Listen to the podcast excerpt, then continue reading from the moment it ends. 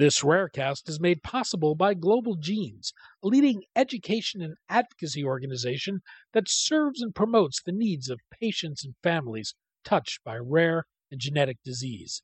Since 2009, Global Genes has been building awareness, developing patient focused education and advocacy tools, and funding patient care programs and critical research. To learn more, go to globalgenes.org.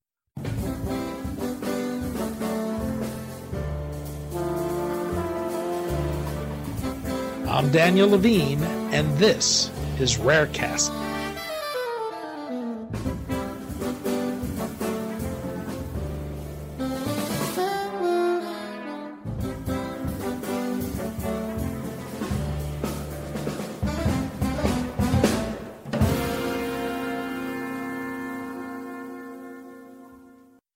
Amy Dockser Marcus, in her new book, We the Scientist, tells the story of a group of parents of children diagnosed with the rare and fatal genetic lysosomal storage disorder, Niemann-Pick disease type C.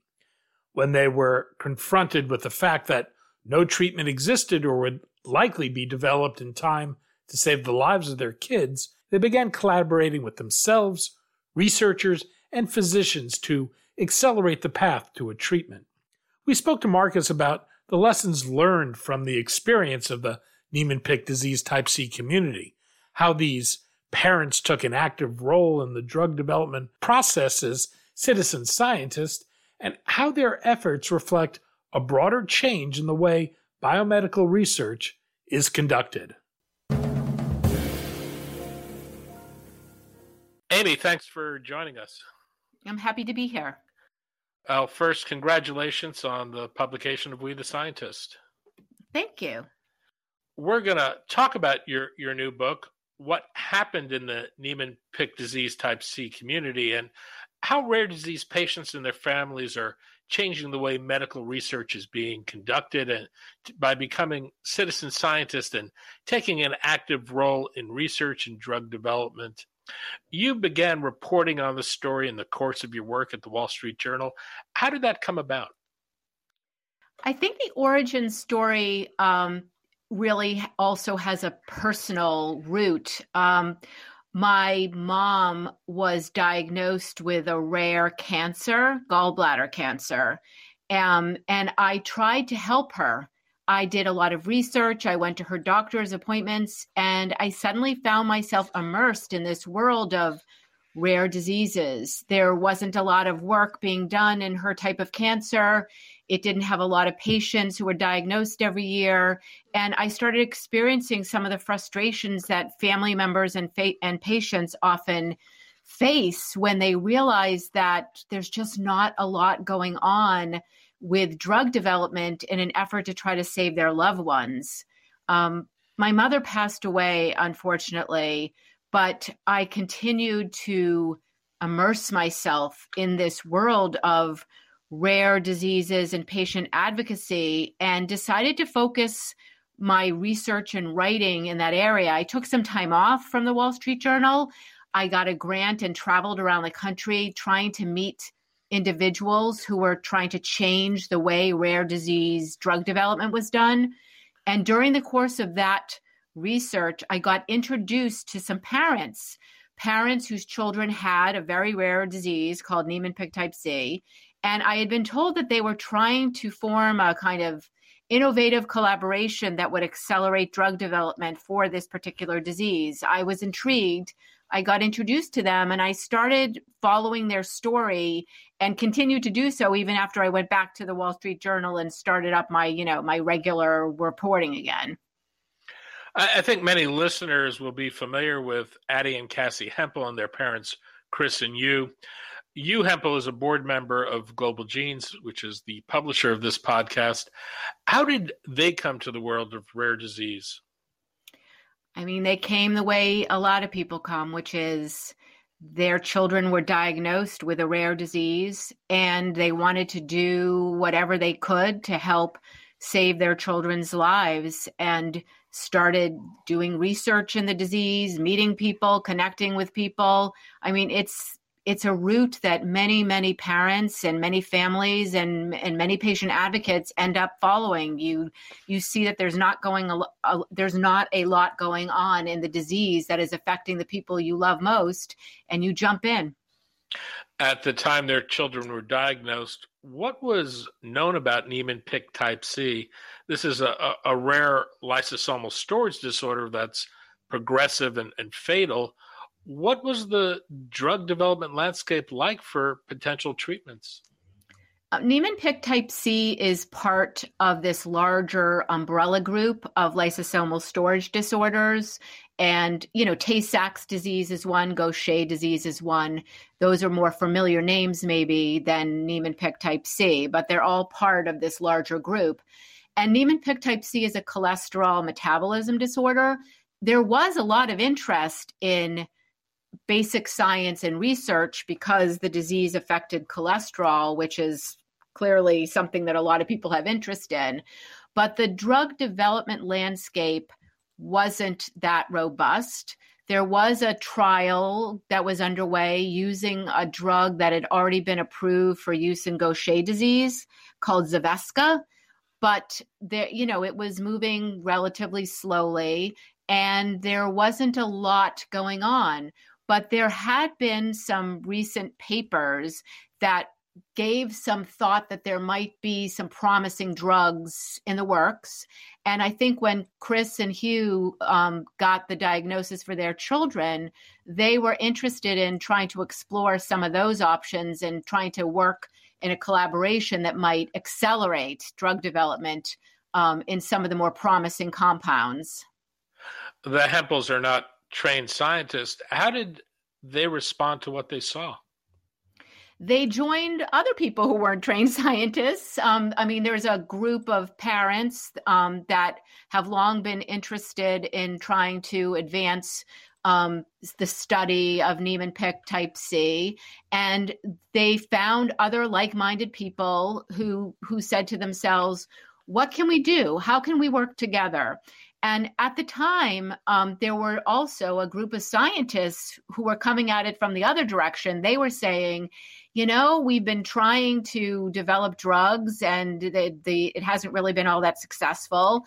Is there a different way of doing this? Is there a way where we can really partner with parents and work together to prioritize drugs, to think about what sh- should be done, to move things more quickly? I mean, it was kind of this evolution and thinking on all the different partners and a, and a way of approaching this in a kind of novel a novel manner. Let's be partners. Instead of like doctors or scientists doing experiments on people could they work together with people with parents with advocates with others and and approach it in a more um, collaborative way many listeners may be engaged in a world where they've become accustomed to rare disease patients and their families being engaged in funding research, helping forge a research agenda, and even doing work themselves.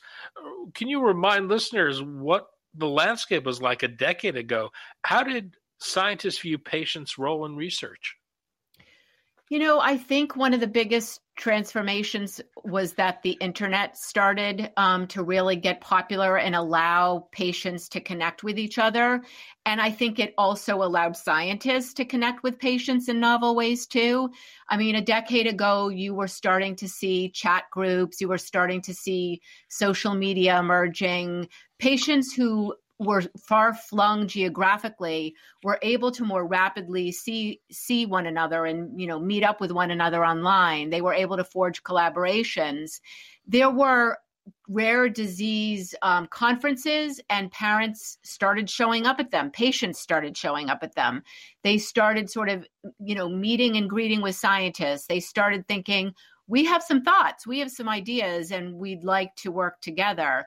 Uh, and the internet also helped um, accelerate this revolution in another way because it allowed groups and parents to disseminate information they were finding to one another and build on what other groups were doing. So you just had a lot more synergy. You had a lot um, easier way of finding things over time. But when the NPC group, um, the parents that worked on this collaboration started meeting with up with one another, some of these things that are now commonly done were more in their infancy. There's a tension between the slow and deliberate pace of science and the urgency felt by parents with a child that has a progressive and deadly disease. How much tension did this cause between the patients and scientists and the patients themselves who may have differed on best approaches? I think that there's always tension in any kind of collaborative effort that involves drug development and science and trying to save lives. I think one of the things that all of the parents seemed to agree on um, th- when I was there during their discussions was that they, of course, wanted to save the lives of their children, but they also wanted to gather information about their children that would be useful to all other children as well. They wanted to save everyone's lives as well as the lives of their children. Not everyone agrees on um, the kinds of risks they're willing to take. Some people feel more comfortable being enrolled in a clinical trial. Other people feel more comfortable trying to access drugs that might be more widely available and then working with doctors on a more individual basis. So there's always kind of different points of view. Some of the children progress more quickly than others. Some of the children were slower in the progression. Some people just had a different risk, you know, benefit risk profile. I think in any kind of collaborative effort, different people are going to disagree on how things should get done. But I think where there was general agreement was how can we produce scientific knowledge that's going to save our children's lives or extend our children's lives? And how can we make sure that that scientific knowledge is widely available to others and can also be built upon for the future? There are a few key figures who emerged from the book. Chris austin the former director of the national center for advancing translational research and marc patterson a scientists working on NPC research. How did they understand the challenges of researching and developing therapies for conditions like NPC and the need for scientists to not only collaborate with each other, but with patients? So I think what's uh, unique about Marc and Chris and and some of the other doctors and scientists that were involved in this project is that in addition to doing research, they also had or were treating patients. So they brought both a sort of clinical side as well as a research side to thinking about the problems. I think that many of the scientists who got involved recognized that there was a need to try to do something different. Um, you know, basic research is so essential. It helps advance understanding of, you know, diseases and disease process, but it doesn't it's not designed to immediately come up with drugs that can be translated and brought to a you know into a clinical setting right away and i think there was um, a recognition that the traditional way of looking at things just wasn't going to yield drugs that would save the current generation of children who were diagnosed. And there was um, a recognition that they wanted to do something different. I, and I think that they brought some of their own expertise and previous experiences with failed efforts to you know get drugs to patients and that fueled their desire to work with patients on a more partnership basis nobody really had a roadmap on how to do it. You know, everyone sort of arrived at Chris Austin's lab at the NIH thinking, you know, we want to try something different, but we're not exactly sure what it's going to look like. It really was not only a scientific experiment, but really a social experiment.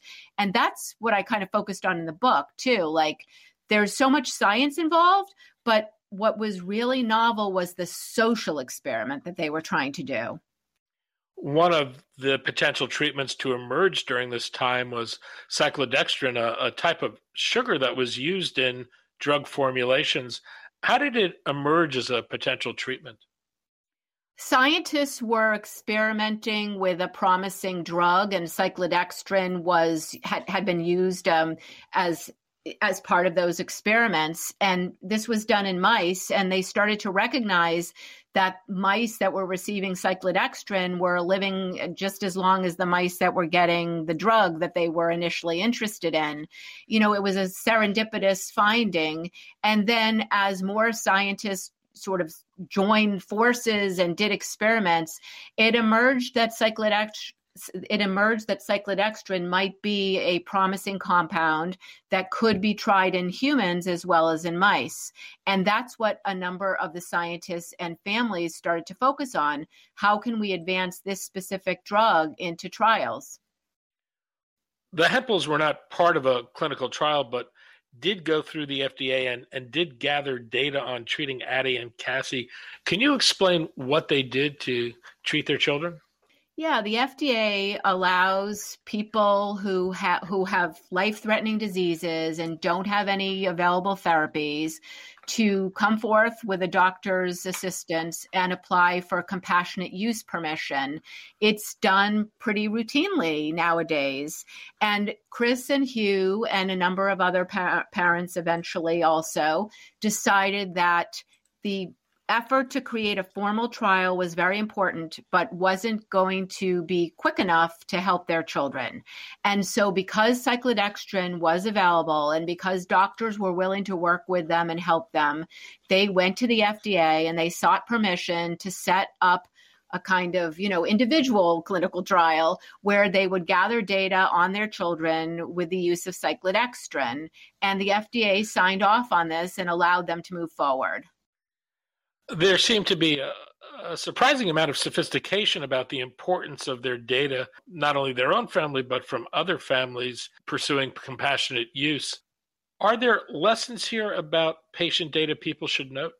You know, one of the things that has happened very often in developing rare disease drugs is that it's very, very hard to get a very clear answer on whether a drug works or it doesn't work formal clinical trials may um, end up having positive results, and the FDA may even say, that's great that there's positive results, but we're still not totally certain that this drug is effective, and you may need to do another trial. It's really hard in rare disease drug development to get drug approval. And so, compassionate use trials offer families, scientists, doctors, and sometimes drug companies and the FDA another source of data that can buttress conclusions that are reached in a formal clinical trial or can allow for the analysis of hypotheses that might not get to a clinical trial. It's just another data stream. And I think that there was really um, early recognition by a number of the families, including the Hempels and some of the scientists, that there is value in compassionate use data. And I think that's one of the important lessons that emerge from this collaboration that when you're trying to advance drugs for rare diseases in particular, where the number of patients is so small and, and where it's so hard to get a trial up and running and where you're not sure that the first trial is going to going to work that every scrap of data possible should be collected. You never know you know where a promising idea is going to come from you never know what's going to help bust buttress whatever conclusion emerges from the formal trial. And they really pushed hard on that idea. Compassionate use data is important. And they made headway with FDA in getting recognition from FDA that the data could potentially be useful maybe not to approve the drug solely with that data, but at a minimum to allow them to weigh whether the drug was safe and effective along with the other package of information. The book is perhaps a, a bit polite at times in touching on conflicts between patients and each other, between patients and scientists and, and, patients and drug developers. I know there have been some legal battles and, and let alone many heated discussions.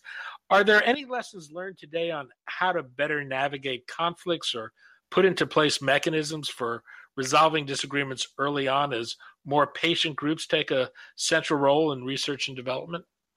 I think today there's um, greater recognition among researchers, scientists, and parents and advocates that it's important to set up the sort of terms of engagement at the beginning of any collaborative effort. Um, in the book, I I do cite how um, there are ethicists and scientists and researchers who realize that the current regulatory and ethical framework really has evolved over decades of work based on the concept that scientists and doctors are going to come up with the ideas, that patients are going to be the research subjects, that they are going to be the sort of consumers of scientific information and not the producers of scientific knowledge. And I think that what's emerged in recent years is an understanding that patients themselves and advocates and families also have ideas for experiments to run, that they are going to be the producers of scientific knowledge, not only the beneficiaries or the consumers of scientific knowledge, that they're going to experiment on themselves, that they're going to devise ideas, collaborate with one another, set up models. And all of that, this notion that the patients and the advocates are going to drive science and initiate science requires new thinking, potentially requires new ways of regulating things or um, ensuring that there's ethical protections, requires new thinking about how to negotiate when people disagree, whether it's patients and advocates among themselves or scientists with each other. And I think that's such a fascinating and important lesson that the that the book focuses on and that other groups are focusing on as well, even today. One of the things I mention in the book is that some of these same notions of like, how can we do this better? How can we be better partners? How can we adjudicate things when we disagree for whatever reason? Emerged also during the COVID 19 pandemic, when you had long COVID patients who also wanted to study themselves and and be the initiators of experiments. This this is something that we're going to keep seeing over and over again, and there is growing calls for more attention to be focused on how can we create contracts, uh, guidelines, frameworks to make collaboration more equitable, more effective, and um, address any disagreements that may inevitably arise when people are trying to do work together. And what's happened to cyclodextrin and have treatment options emerged for NPC? So, there are a number of efforts to advance compounds. Cyclodextrin has not yet been approved by the FDA. The trial that was run did not result in data that allowed the FDA to approve it. Um, the compound has been licensed by a different drug company now, and there are efforts to continue to study it and to potentially bring it to um, the FDA again in the future. There are other trials that are underway, but as of now in the United States, there is not yet an FDA approved drug for NPC disease. The parents and the scientists haven't given up hope that eventually there will be. And, you know, they continue to work at this. You recently earned a master's degree in bioethics. I'm wondering how your studies may have changed the way you thought about the issues around patients' changing role in biomedical research.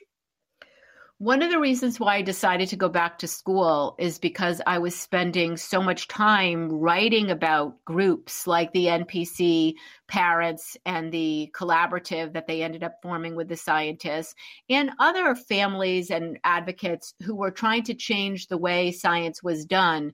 One of the things I realized is yes, they seem to be trying to do something that's different. And I wanted to better understand well, what is the typical way that that things are done. What are the traditional rules and regulations? I wanted to immerse myself in understanding where the potential pressure points are for the existing system. I had to understand how that worked before i could truly understand the revolutionary impact that parents and advocates were having by saying we don't want to follow the traditional system. We don't think it fits with what we're trying to do. It was really exciting to think about all the um, experiments that were being driven by families and advocates and to set them against the larger, more traditional research landscape, it made me have even greater appreciation for what the families were doing and what advocates continue to do today. It's really um, the system that's in place has emerged over decades and decades. It's firmly entrenched and there is movement and but it requires a lot of effort to go against you know a traditional system.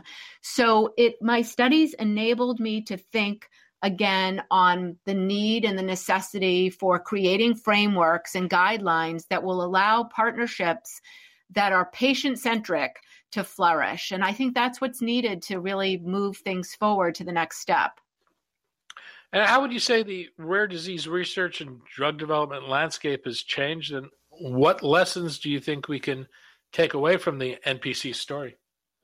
I think that the NPC story, as well as other stories that are chronicled in the book and that are emerging in recent years, are what is driving this notion that patient centered drug development, patient centered collaborations are truly essential. I don't think that we're there yet, but I think that it is it's it's in the landscape. It's it's in people's minds. Parents still have to bear such a burden of advancing science. I was talking about the book um, at one of the um, you know bookstores that I had been invited to give a discussion about the book and one of a mom who who is involved in a different disease stood up and said you know it's so hard on parents to have to do this while we're also raising our children and taking care of children that you know really need our attention and have life threatening diseases and many times there's other children and they're working. I mean the burden on these families is just it's huge. And it just seems unfair that they have to do so much. And yet, what they have done is really revolutionary in that you can see change happening. There are parent and family driven groups that are starting to get FDA drug approvals after years of effort. They are sharing their findings with other parent groups. They are they are um, you know forming coalitions with each other to try to get best practices out there. They're posting things online so that people don't have to reinvent the wheel. So that they can that they can uh, if they wake up with a devastating diagnosis for their children one day, they don't have to start really from nothing. They can build on what's been done. And I think that there's more to be done and i think that the nih and the fda and uh, and funders should think of parents and families as scientists and try to help fund them and train them and make them even better scientists than than they are even now. And i think if all of these things happen if how to help patients now and do good science as equal partners if those notions take hold in the way they have i think you're going to see more and more families getting involved with this and really pushing forth and changing the drug development landscape as well as the rare disease landscape. The book is We the Scientist. Amy Dockser Marcus, Pulitzer Prize winning reporter for the Wall Street Journal. Amy, thanks so much for your time today. Thank you so much. Thanks for listening. For more information about rare disease and to connect to the rare disease community, go to globalgenes.org. To keep up on the latest news and trends affecting the rare disease community, be sure to visit raredaily.org. You can subscribe to the Rarecast RSS feed through raredaily.org or through SoundCloud, iTunes, Stitcher, or your preferred podcast manager. The Rarecast is produced for Global Genes by the Levine Media Group. You can also find our podcast, The Bio Report, on these popular podcast sites. Our theme music is composed by Jonah Levine and performed by the Jonah Levine Collective. We'd love to hear from you. Drop us a note at danny at levinemediagroup.com.